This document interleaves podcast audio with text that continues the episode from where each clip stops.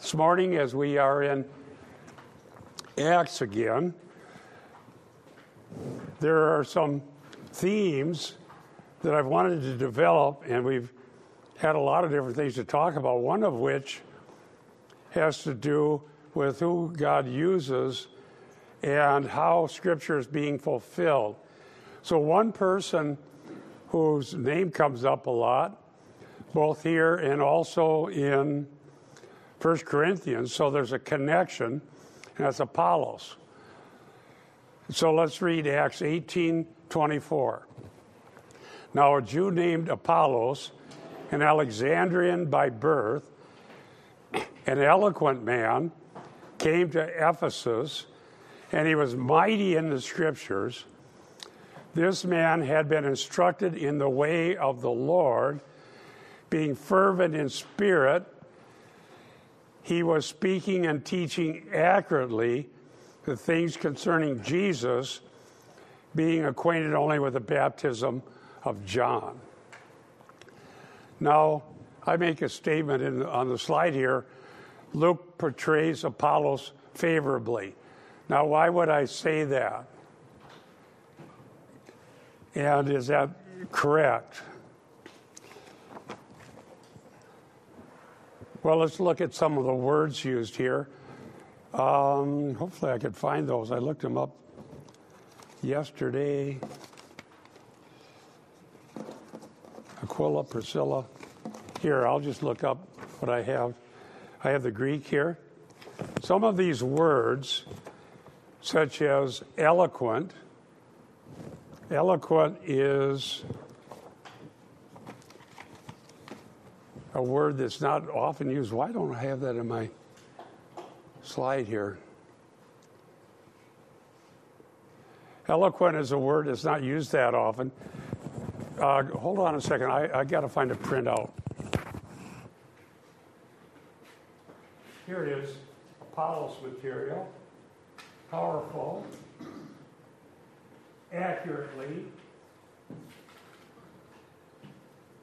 And so on. I have a lot of material, but I have a lack of organization. But you already knew that. Apollos material. So some of the words that are used of Apollos have to do with portraying him as someone who knew the Lord, who spoke fluently, and this word mighty in the scriptures is very interesting and important. Powerful or mighty. I mentioned this before that some of the terms that Luke uses are ones that are used only in Luke Acts, or they're very rare. Sometimes you'll find a hapax, which is once and never again. So Luke himself was very uh, skilled in the Greek language and was very skilled in the Alexandrian version of Greek, which was a center of learning. So let's look at some of the terms where this mighty is used as, uh, here in the scriptures, mighty in the scriptures. One of which is Luke 149, and it's used as a term for God. Luke 149. It says this, "For the mighty one has done great things for me, and holy is his name." Now, could someone look up that context? Luke 149. I think it'll help tie some of this material together. Luke 149. Yes. Look at the context. Who said it? For he who is mighty has done great things for me, and holy is his name. Who was it that said that in the context? Mary. This is something that we've been looking at, and as I've been reading Luke Acts and searching for terms, I believe it's correct to say that Joel 228 is shown by Luke to be fulfilled all through Luke Acts. So, uh, Brian, you were looking at Joel 2:28. Is that correct? Yes. It's cited in Acts 2.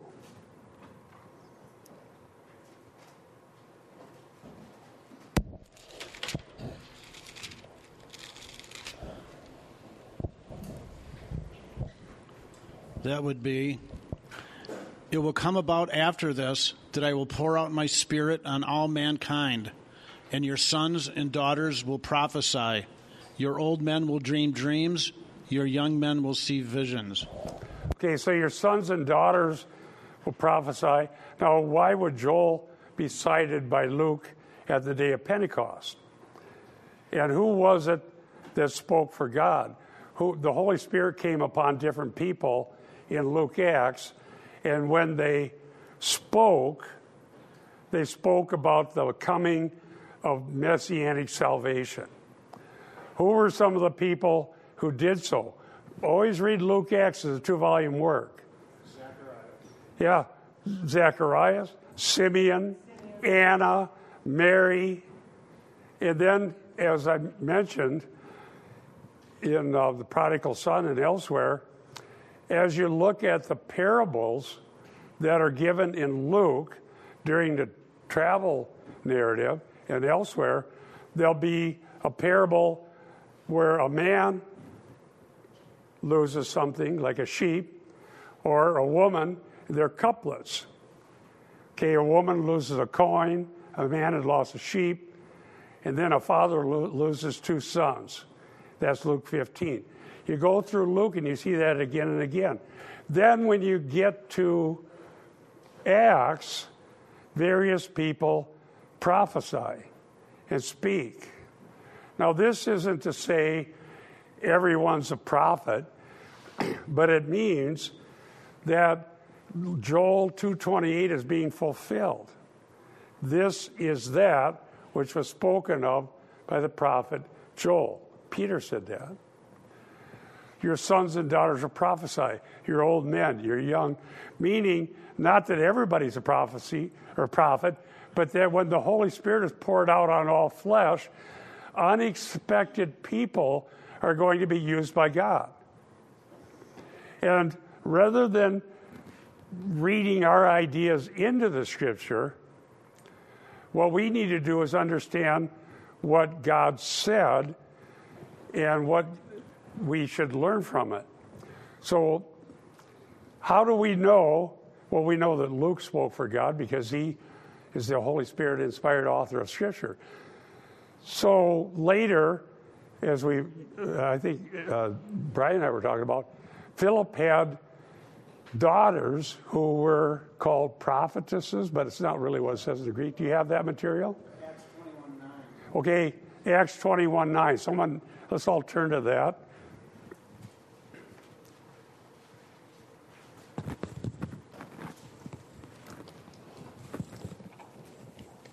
Here, I think I got it.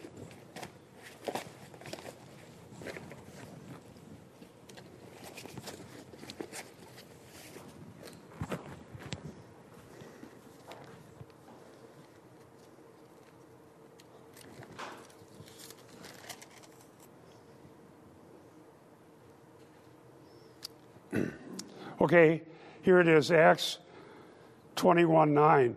This man, Philip, the evangelist, had four virgin daughters who prophesied. And they were staying there many days. And a prophet named Agabus came down from Judea. And this was where the incident happened where Paul was going to go to Jerusalem. And Agabus is very demonstrative. So there was the four daughters, and here is Agabus. So you see the sons and daughters throughout Luke Acts.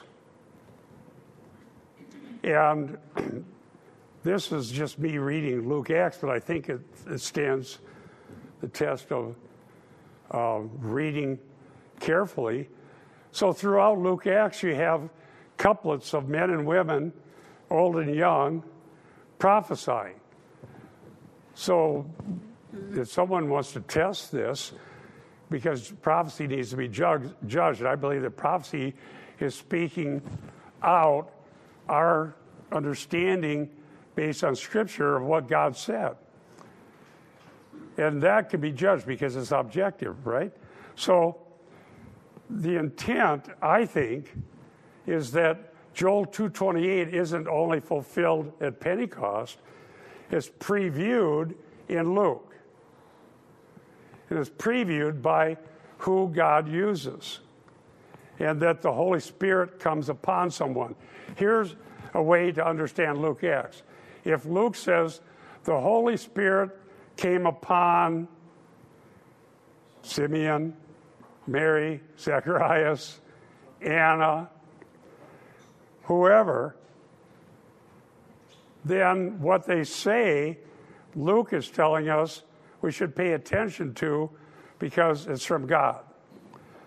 And when you look at these examples, the thing that helps us understand the theme is what actually comes out of their mouth. And what they say throughout Luke Acts, if we have the data, has to do with messianic salvation through Christ. So, Simeon, that would be Luke 1. Someone look up Simeon, and I'll, I'll continue with Apollos. Here's how you know who God is going to use and we should listen to. How Luke describes him. What, what do we hear about Apollos? He's eloquent, mighty in the scriptures, instructed in the way of the Lord, fervent in spirit, speaking and teaching accurately the things concerning Jesus. And the deficiency, he didn't understand baptism as it is under the new covenant, which is baptism um, in the name of Christ or baptized, buried in water as ordained by Christ. And he was willing to learn that. The next group that we run into are people who only knew about John the Baptist. That'll be in early in uh, Acts 19. They didn't even understand there was a Holy Spirit. So, why is that a deficiency? Because the theme of Luke Acts is grounded in the Holy Spirit coming upon people and indicating that Jesus is the true Messiah and speaking accurately about the person of Christ. And one more thing I, I must add the Bereans were willing to search the scripture. And so those who are hungry to learn the truth are the ones that Luke tells us God is using.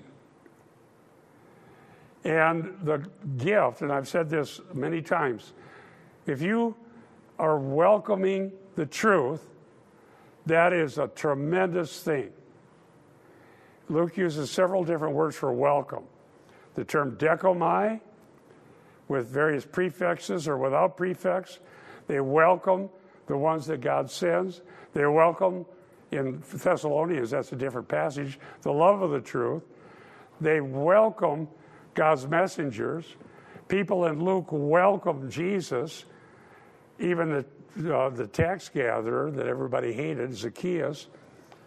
And so the question we need to ask ourselves is this If God spoke the truth through his true prophets, the biblical ones, and it says something that I don't like because it doesn't fit with my religious traditions, am I someone who would welcome that truth and see if it really is biblical, or will I get angry and say, No, I will not listen to you, and here's why I don't listen to you because you're not telling me what I wanted to hear according to my parochial interests? In any cursory reading of church history, or even just religious history, but church history in particular, will tell us that the reason people refuse to hear what God said is because it doesn't fit with what they'd heard from their religious traditions, be they Christian ones, Muslim ones, Catholic ones, Greek Orthodox ones, Reformed ones, Wesleyan ones, anybody's tradition has to be able to be tested by Scripture. And whoever has the best understanding is the one that we need to listen to. Yes. Well, I, I think that's why GGF Church, this fellowship here, is such an important one. Because I think that we are Bereans. I think we really, I look around this room and I see people just dug into the Word of God, taking notes, and taking very seriously the Scriptures. And, um, you know, we might not all agree on everything, but I think that we search the scriptures and really look for what's true, and we don't get offended, we don't get angry, and we don't, you know, beat up on those who disagree with us. But we we definitely, you know, look at what's in the scriptures and and uh, care about it. And I think that's why you know we love this church because we we do that. I, I believe we are Bereans. Thank you for your kindness. Let me tell you why this was important uh, years ago to me personally there were people who would say they got a dream, they got a vision, they're a prophet, they spoke for God, and then if you don't listen to them, then you're anathema. And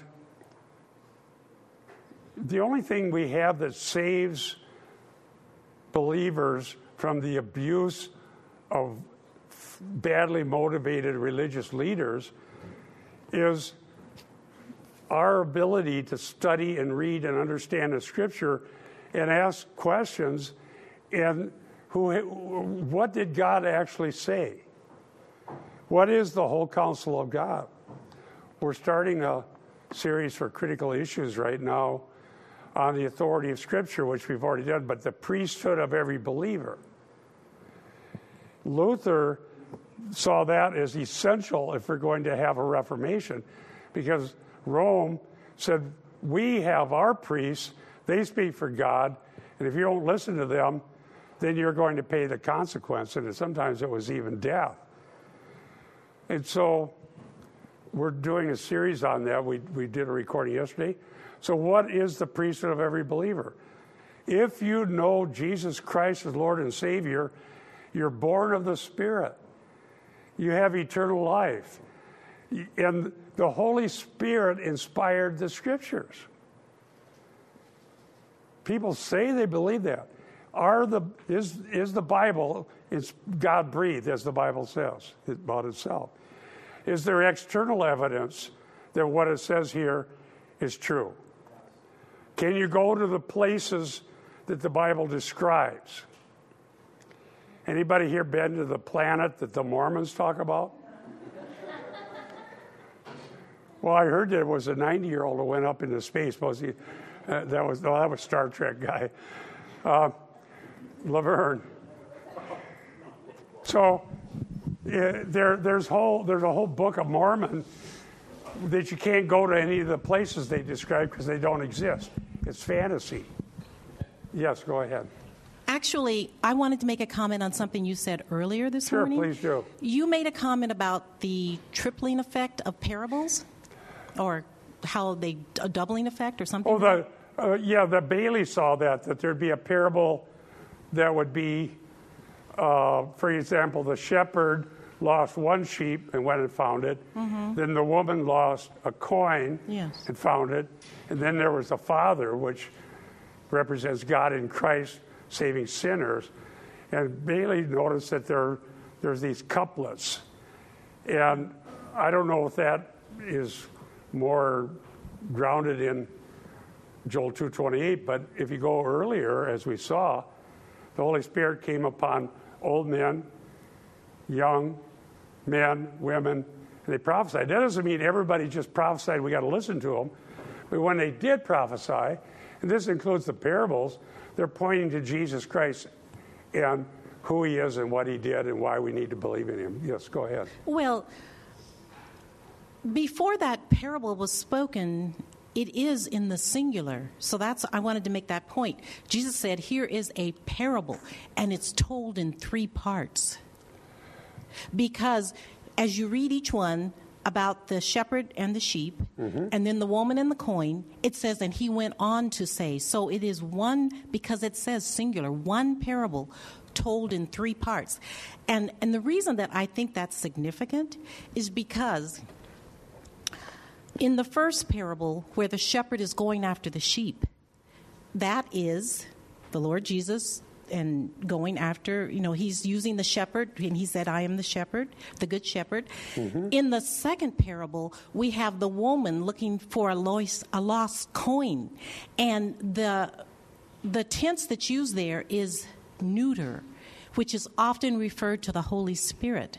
So we can say in the second parable, I mean, the second phase of the one parable, it is the woman uh, used in the neuter um, tense for the spirit looking for her coin.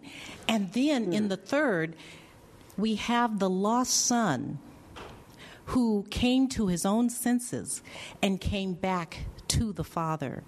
And so the significance of seeing those three parables in one is what I know when I came to this church, I'd never heard of the effectual versus the universal call, but there it is. Because Yeah, I think Scripture explains Scripture better than Yeah, anything else. that's true. It's both. Let's go back to the, let's talk about the parable. That's a good point. Let's look, let's talk about the. I did preach on that. In fact, if I need, uh, if anybody can help me understand how to lay out PowerPoints better, I would love to be more visual. Let's turn to that, okay? Because we showed it in Sunday school. Parable of the lost sheep. Acts, excuse me, Luke 15, 1. What's the point? How do you find out the point? Why did Jesus tell any of these parables? I've got to figure out a way to just throw things up here. I'll try it at home sometime. Luke 15, 1. All the tax collectors and sinners were approaching to listen to him. Listen. I think that word listen is usually akouo. Now, it can just mean hearing anything, but Luke uses listen to mean pay attention to. And what caused the offense were the fact, was the fact that the people who did come to listen weren't approved. They were sinners. And so the Pharisees, Pharisee means separate. If you're a holy man, you don't allow a sinner to approach. And if this is the Jewish Messiah, why would sinners come and listen to him? So there must be something wrong with him. The tax collectors were tax farmers, and they would they would collect more than they should because they made more money that way. It's like taking your car in because you're low on antifreeze and they tell you you need an engine rebuild because the antifreeze is leaking, which it really isn't. So your five dollars of antifreeze will cost you three thousand if you listen to them. That's a car repair farmer. A tax farmer says, Well, you owe all this money because I get a cut of it. So they hated these people. And the Pharisees and scribes were complaining. The Greek word uh, has to do with ganguzo, which means grumbling, which is an allusion to the wilderness wanderers who grumbled when God gave them bread from heaven, and they grumbled against Moses. So Jesus, earlier in Luke, we find, is the one who's the new Moses and Elijah. He's the prophet who speaks for God. Moses said, Listen to him. I mean, uh, Moses said in Deuteronomy 18:15, "Listen to him." So here they're listening to Jesus, but they're sinners. They're wicked. There was a lady that came in at an important banquet and wept on Jesus' feet, and they were thinking, what kind of a Messiah would allow a wicked person to behave this way? They won't receive forgiveness of sins and salvation if it comes from this guy, Jesus Christ, the virgin born Son of God. So um, they listened to him, and the Pharisees and scribes grumbled. This man welcomes. How did I not get my Greek Bible into my? Uh, it, sometimes it means to receive, and, and there are variations. Sometimes it's a part of the word dechomai. He welcomes sinners and eats with them. So, as, as we saw in the parables, in the honor shame world of the first century, someone comes to your home and you say to them, We are honored by your presence. Please eat with us. And so here comes people that they would never associate with evil people, defiled people, unclean people, and you welcome them into your home and you eat with them. This can't be the Messiah. The whole, what's the big point? Jesus bore all the dishonor, the, the worst horrible dishonor that anybody ever had, so that all of us who are all dishonorable could find honor that we never ever deserved. And the final version of that, or the ultimate version of it, will be in the New Jerusalem. But in heaven, there's going to be a banquet of saved sinners. Yes.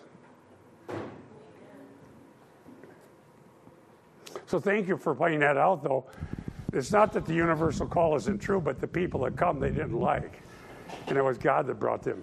Yeah. So, if I'm not mistaken, the Pharisees and the Jews were looking for a political Messiah, correct? Well, right, because they, they're in their belief, which ultimately will be a deception of Antichrist, but the, the thing that caused them dishonor was being subjugated by the pagan Romans. Okay?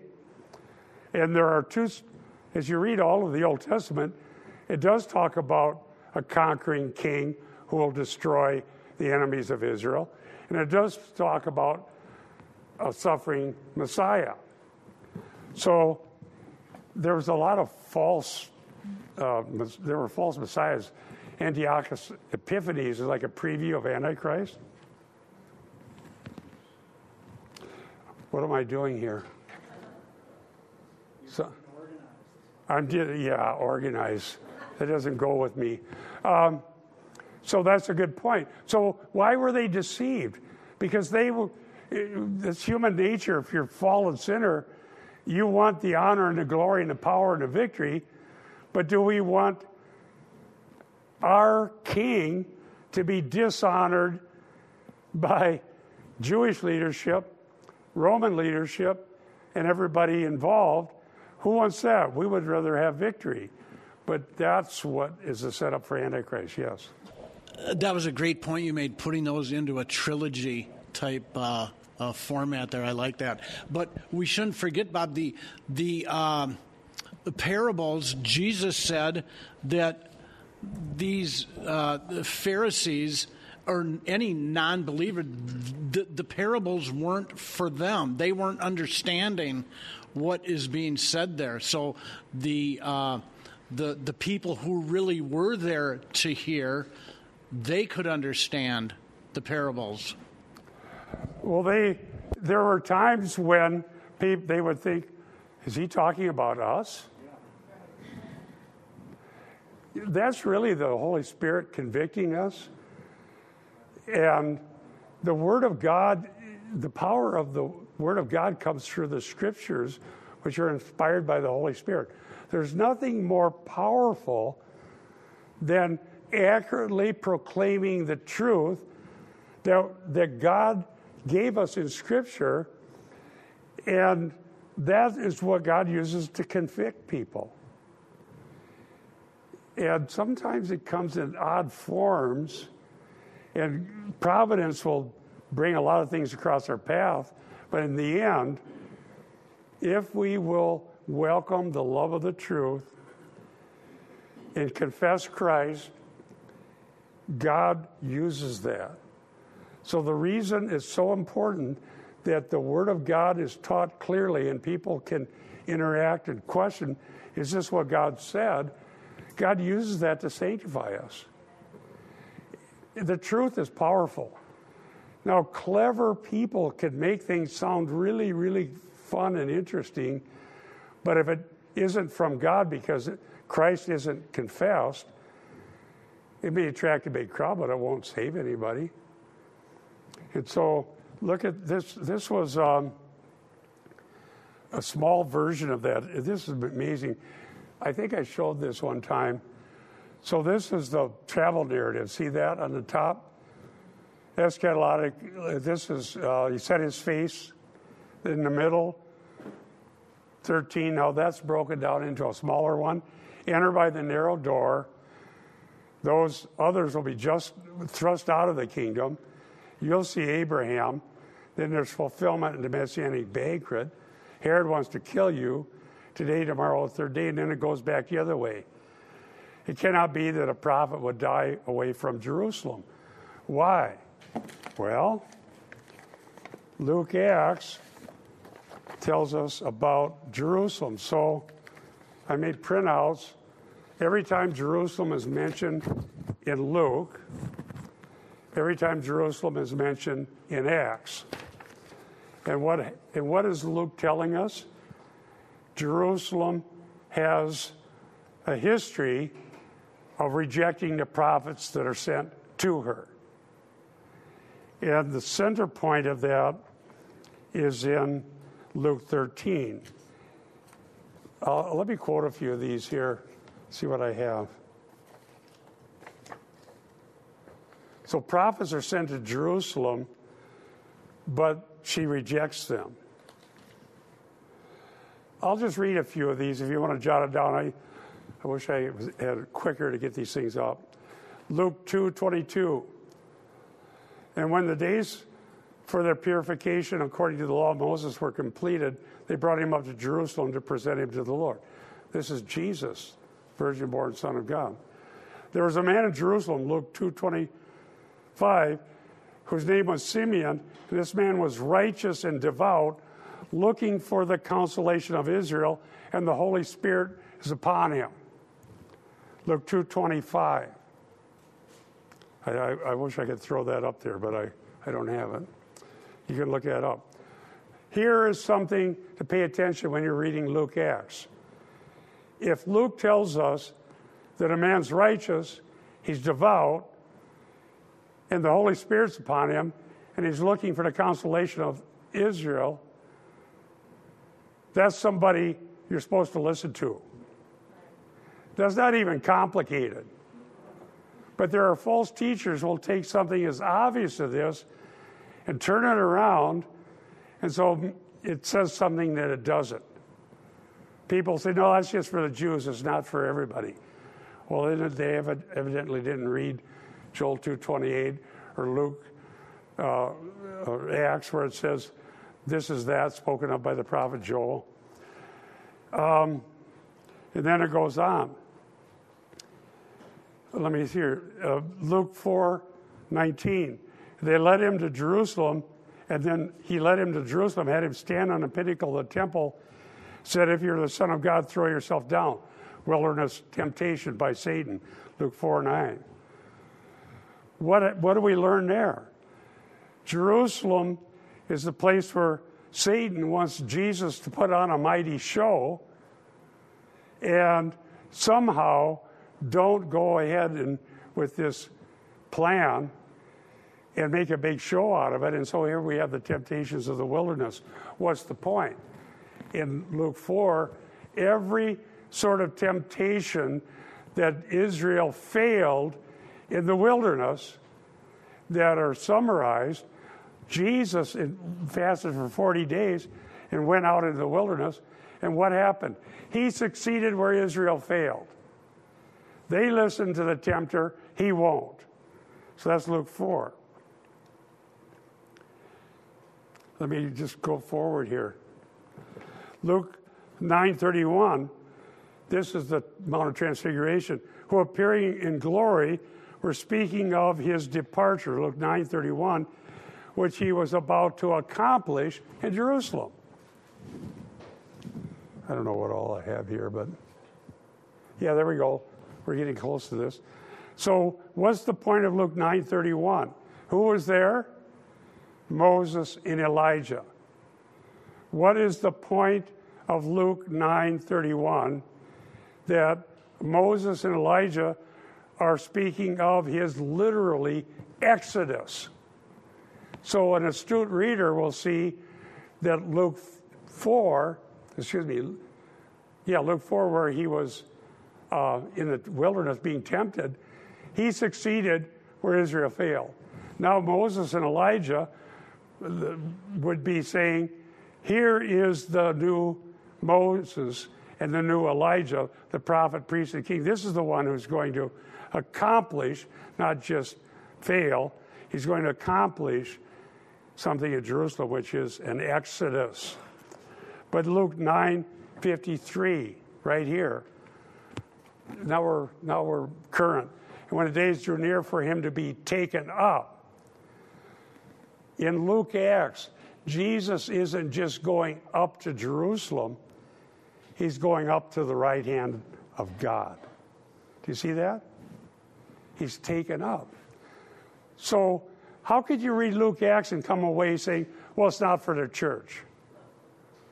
It's not for us. It's only for the Jews. How could you read that and say, no, don't listen to Jesus? He just gave teachings that the Jews are supposed to keep, but they didn't. So the kingdom was withdrawn and something else happened. There are so many false teachings out there. Because some people that claim to be theologians ought to be science fiction writers. Now, you can twist things around. Look at the cults in America the Jehovah Witnesses, Christian Science, Mormonism. They take scripture and twist it around. Mormon Tabernacle Choir, somebody said, well, we should get that. Who is the Jesus of Mormonism? Does anybody know? Yeah, he's a half brother of Satan. Well, I think I want to hear about the half brother of Satan. That would make me happy. But Mormons don't know what Mormons believe. So here's how we discern. If Luke says the Holy Spirit comes on someone and they speak about the mighty deeds of God, they're speaking the truth. What do they speak about? Messianic salvation. How do you discern spirits? Not by signs and wonders, somebody's bank account, the, the, their clothing, their buildings, their stained glass windows, whatever people have. Do they proclaim the mighty deeds of God in Christ who came into the world to save sinners? So he set his face, which is an allusion to the prophets like Ezekiel and uh, I think Isaiah. He sent messages ahead and he went into the Samaritans. So there we have a problem. The Samaritans are evil, so this can't be right. But they didn't receive him. But later they will. He set his face toward Jerusalem. So just keep reading.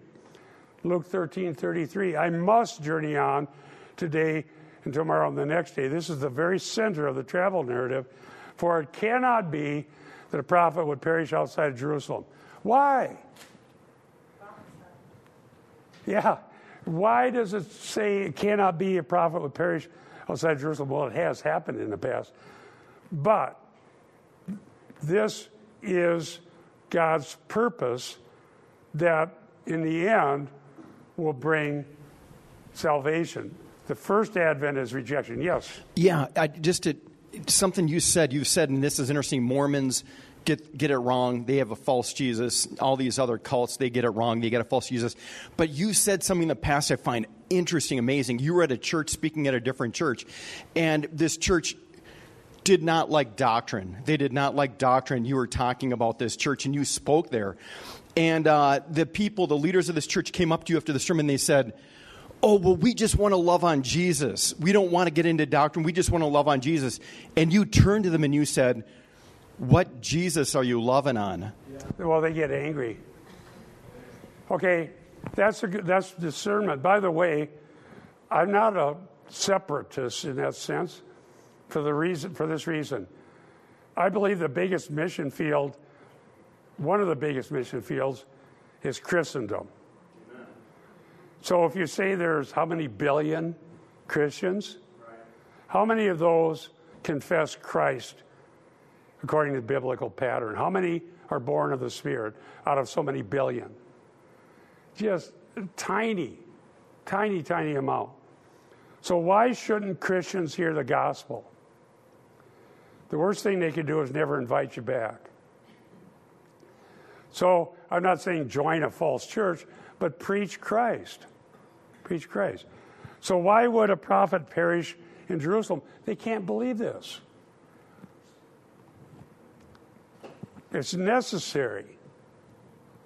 I must journey. Why? Because he's on a journey not to save Jerusalem now. There's an until for that. But he's going to ascend all the way to heaven. And there's a lot of bad things that'll happen, but there'll still be a millennium, but not until later. Now let's go to the end of it. Jesus' lament over Jerusalem. Now, at the very beginning, remember this? At the very beginning, Luke 9:51, he's going to Jerusalem. At the middle of it, a prophet cannot perish outside Jerusalem. And in the end, he says, um, I must journey. And then when he approached Jerusalem, he saw the city and wept over it, saying, If you had known in this day, even you, the things that make for peace, but now they have been hidden from your eyes. What sort of hiding is that? Do you have these things in a printout? I think Christy may have made a printout for you.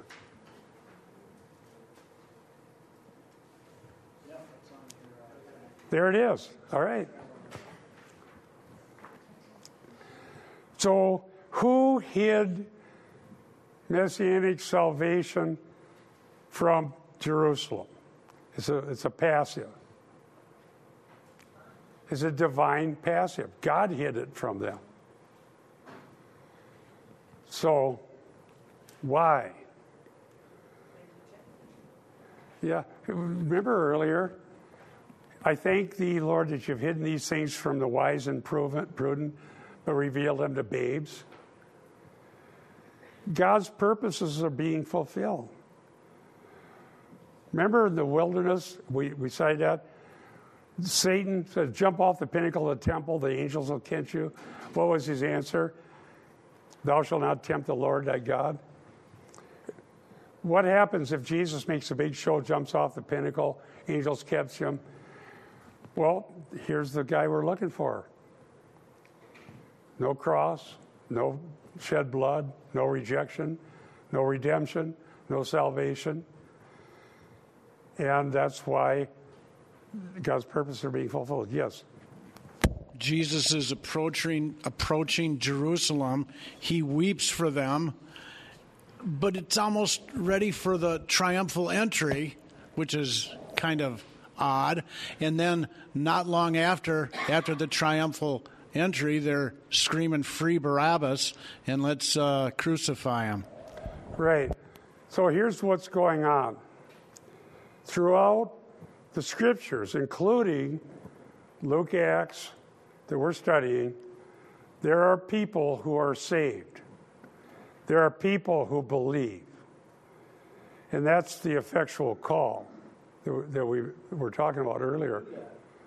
Right. But we don't know who they are. I don't know who they are. You don't know who they are. But when we preach the gospel, we find out who they are when they respond. And so we just preach the gospel. There were people saved throughout Luke. There are people that spoke for God, and there are people in Acts. But Jerusalem in Luke Acts is facing destruction, and but that's not the end. There's a future. Now let's go to the last two verses here. I think you have that too. Now look at the lament. Luke 19, 43, 44. For the days will come upon you when your enemies will throw up a barricade against you and surround you and hem you in on every side, and they will level you to the ground and your children within you, and they will not leave one stone upon another because you did not recognize the time of your visitation. Now, visitation is, is a word that comes from a word for episcope, where we get the word uh, overseer. But the ultimate visitation is when God visits. What happens when God comes down and visits throughout the Bible? Not, we're not, this is uh, anthropomorphism, but we, God tells us things that we can understand. Yes. Uh, some are saved and some are lost. Yep. It's a mishta. It's a it's a banquet, and some are saved and some are lost. Every time God visits, some are saved, some are lost. There's an article we published about that. Exactly. So uh, I've I've gone. Yes. Go ahead. Um, I'm sorry, I was holding the mic and waiting to ask a question, and now it eludes me, but give me a minute. Okay. Well, we'll talk, and it might come back to you. That happens to me even when I'm supposed to teach here. I don't remember what I was teaching. Oh, that's good. That's why I got to get organized. I got to figure out how to just throw stuff up there when I think of it, but that would be a lot of I got it. You got it. See? See? The Rolodex still works. It's Just a still quick, there. a quick prayer did it. But anyway, um, you mentioned just a minute ago, or a couple of minutes ago, about how the children of Israel were blinded; they were not to see at some, because and. I'm wondering if that's because of their disbelief, then they couldn't see. But what I really wanted to know is is this also the same thing as the grand illusion that occurs in Revelation? So some people will not be able to see? The grand delusion Mm-hmm. in uh, what passage? I don't. Even the elect would be deceived if that was possible. That's that's in. uh, Yeah, but well, that's that's all relative. But uh, there is a particular where it talks about a grand illusion in Revelation, and I'm wondering if that's for people who would would believe because they see all the signs. They see the angel above. They see the two witnesses in Jerusalem. They see the 144,000. Yeah. And now they want to believe just to be saved. But a grand illusion is going to occur, so they Okay. cannot. The delusion. Let's. I'll try to simplify the answer. There are two messages um, that that's, that's existed since the Garden of Eden, and it starts in Genesis, it ends in Revelation, and it comes up again and again. Here's the two messages. The one message is called the truth. The truth is a simplified way of saying that God has spoken the truth and that salvation is found by believing Him and trusting in Him. Jesus said, I'm the way, the truth, and the life. So before Eve and Adam, before the fall, has God said, has God said, You shall be like God. So you can believe God, you can believe what He said, or you can listen to the tempter who says, You'll be like God. There's nothing unique about God. You don't have to listen to Him. We know what happened. The truth is, God has spoken, God cannot lie, God is the only one who will provide salvation. So in uh, John 8 44, Jesus spoke the truth. John 8 44. But they were of their father, the devil, because they believed the lie. What's the lie? Don't listen to God. You can be like God, you can be your own Savior. What's the truth? God saves in His way through the seed of the woman, the seed of Abraham, and so forth, all the way through. And that's Christ, through Christ. All right? So, God visited Israel in the person of Christ, time of your visitation, and they wouldn't listen to it. They won't pay attention. Why? Why did his hometown reject him? Luke 4:18. This is that spoken of the prophet, Isaiah 61, 1 and 2. They didn't listen to him. They want to throw him off a cliff. So all through there's rejection. But all through there are those who do believe. Uh, Anna, Zechariah, Simeon, Mary, the various people who are saved, the, peop the, the disciples other than Judas. And this is all going somewhere. So the time of visitation is a time of sifting where some will be lost. Now, why would God hide something? I believe this is a divine passive. Because there's a time when many, many will be saved. God hasn't given up. He's going to save his people, he's going to keep his promises. So, Jerusalem is the center of focus in Luke Acts. Now, let me help us. Um, I, I'm sharing a lot of things that I've learned over 40, 50 years. There's this term until. Maybe someone can find that for me quickly. Until, I think it's in Acts 1.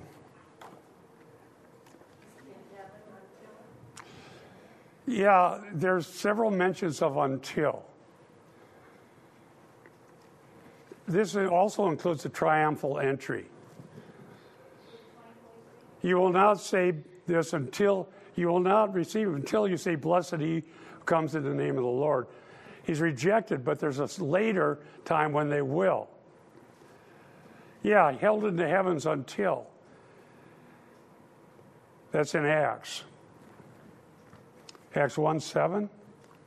Let me see if I can find it.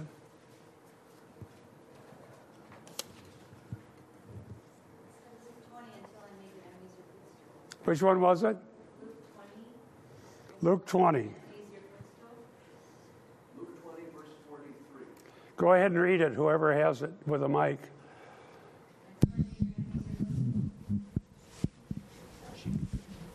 Is that the one you're talking about? I think so. Yeah, 2043. Uh, the whole thing is the Lord. Uh, David says to says in the book of Psalms, the Lord declared to my Lord, "Sit at my right hand until I make your enemies your footstool." Right? Until I make Yeah, your enemies good, your that's a good reference. It- David calls him Lord. Then how can the Messiah be his okay, son? in, in the citation of Psalm 110, there's an until. So here is the easy version. There's two advents. Both are complex events.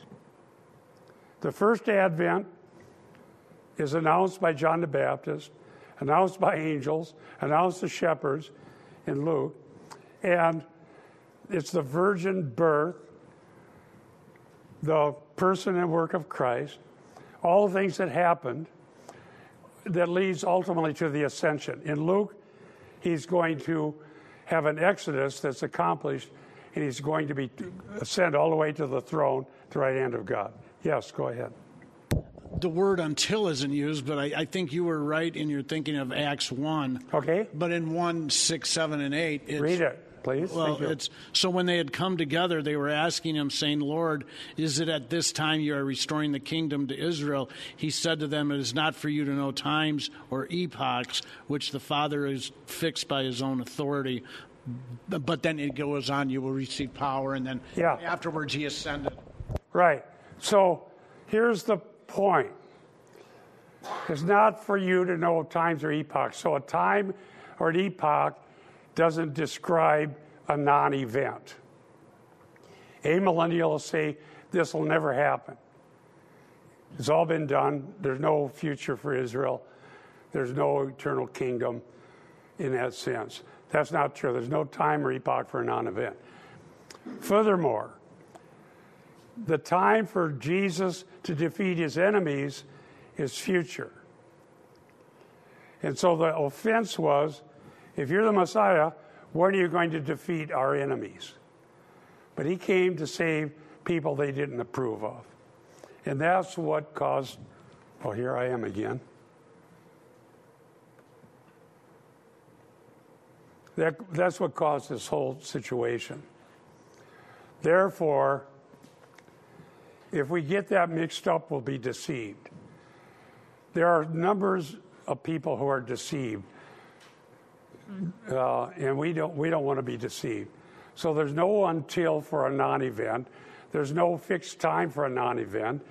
And, we, and if Jesus fulfilled his coming as a suffering servant to die for sins during the first advent, are we to believe that the, the details of the second advent, which is also a complex event, will never happen? That would be the, that is a silly reading. It's, it's like closing your ears, yes. And then we got to close here.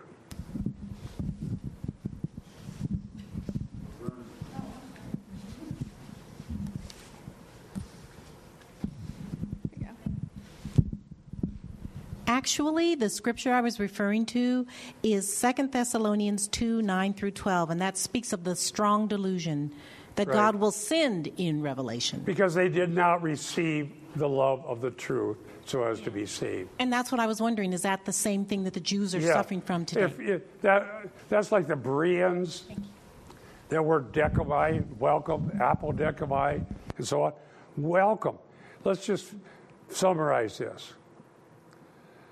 There's no greater gift that anyone can receive from God is then a love for the truth that leads to the fact that Jesus is the, tr- the way, the truth, and the life. He's who he claims to be. He's truly the Savior. Jesus Christ came into the world to save sinners. And the dishonor of the cross offends everybody Jew, Greek, everyone. We'll look at that in 1 Corinthians 2 next week in a sermon. God sends the Son, and the way He saves offends everyone. The only one who won't be assa- offended is anyone who welcomes the truth. And how do we know the Holy Spirit's at work? It's the confession of Jesus Christ as Lord and Savior. Be ready to give a hope for the, give a reason for the hope that's within you. And we were talking about Apollos. Now, what is Luke telling us? He's someone who's going to speak the truth. And uh, the thing that's most uh, horrible is to be deceived and believe that the lie is the truth. The lie is you can be like God, you don't have to listen to God, you can save yourself. The truth is salvation is only found on God's terms by His means through His Savior, Jesus Christ. Today, believe on the Lord Jesus and be saved. Let's close with prayer. Thank you, Lord, for our opportunity to open the Scriptures, to search the Scriptures, and learn from one another as we read together and see what you've said. And thank you, Lord. And there are so many that are hurting and suffering. May we be loving and compassion, passionate to one another, pray for one another, and trust you in all things. Thank you, Lord, in Jesus' name. Amen. Thank you, dear saints.